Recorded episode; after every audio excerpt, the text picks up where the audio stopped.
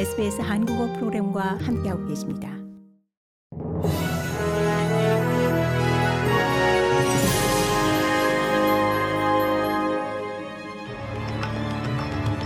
(2023년 1월 11일) 수요일 오전에 SBS 한국어 간추린 주요 뉴스입니다. 아동 성폭행 혐의로 수감 생활을 하다 무죄 선고를 받고 석방된 조지 펠 추기경이 향년 81세로 서거했습니다. 호주 카톨릭 교회 최고 성직자였던 펠 추기경은 이 둔부 후 생긴 심장 합병증으로 사망한 것으로 전해졌습니다. 펠 추기경은 1990년대 13세 소년 성가대원 2명을 성추행한 혐의 등으로 기소돼 1심과 2심에서 유죄 판결을 받고 1년 넘게 수감 생활을 했지만 2020년 결국 대법원에서 만장일치의 무죄 판결을 받은 바 있습니다. 국내 주택 임대 시장 성장세가 주춤할 수도 있다는 전망이 나왔습니다.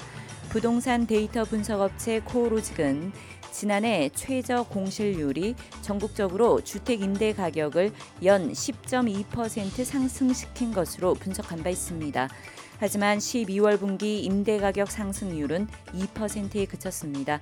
부동산 감정업체 프롭트랙 역시 12월 분기 임대 가격 상승세가 주춤한 것으로 분석했습니다.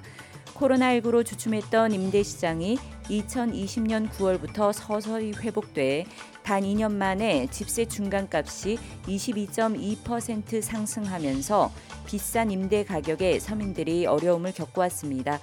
주택 임대 가격 오름세가 둔화하는 수치들에도 불구하고 2023년 전망은 엇갈리고 있습니다.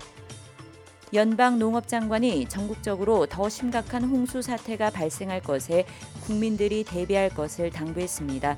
서호주주와 남호주주를 포함한 몇몇 주들의 일부 지역은 현재 홍수로 피해를 입고 있습니다.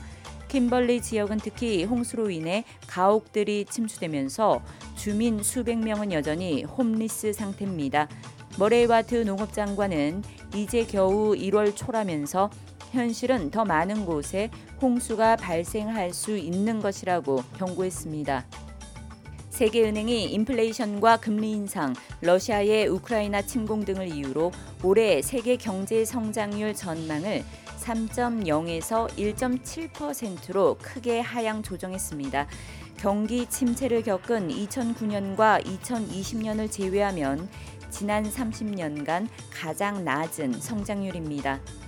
고국에서는 성남 FC 후원 의혹과 관련해 12시간 동안 검찰 조사를 받은 더불어민주당 이재명 대표가 검찰이 자신을 기소할 게 명백하다며 결국 법정에서 진실이 가려질 것이라고 말했습니다. 한편 쌍방울 그룹 비리 의혹이 불거지자 해외로 도피한 김성태 쌍방울 전 회장이 출국 8개월 만에 태국에서 검거됐습니다. 현직 쌍방울 회장도 함께 붙잡혔는데 이들이 현지에서 송환 거부 소송을 낼 가능성도 있어 국내 송환 시기는 미지수입니다. 이상이 1월 11일 수요일 오전에 SBS 간추린 주요 뉴스입니다.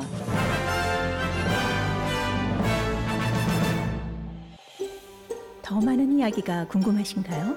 애플 포드캐스트, 구글 포드캐스트, 스포티파이 또는 여러분의 포드캐스트를 통해 만나보세요.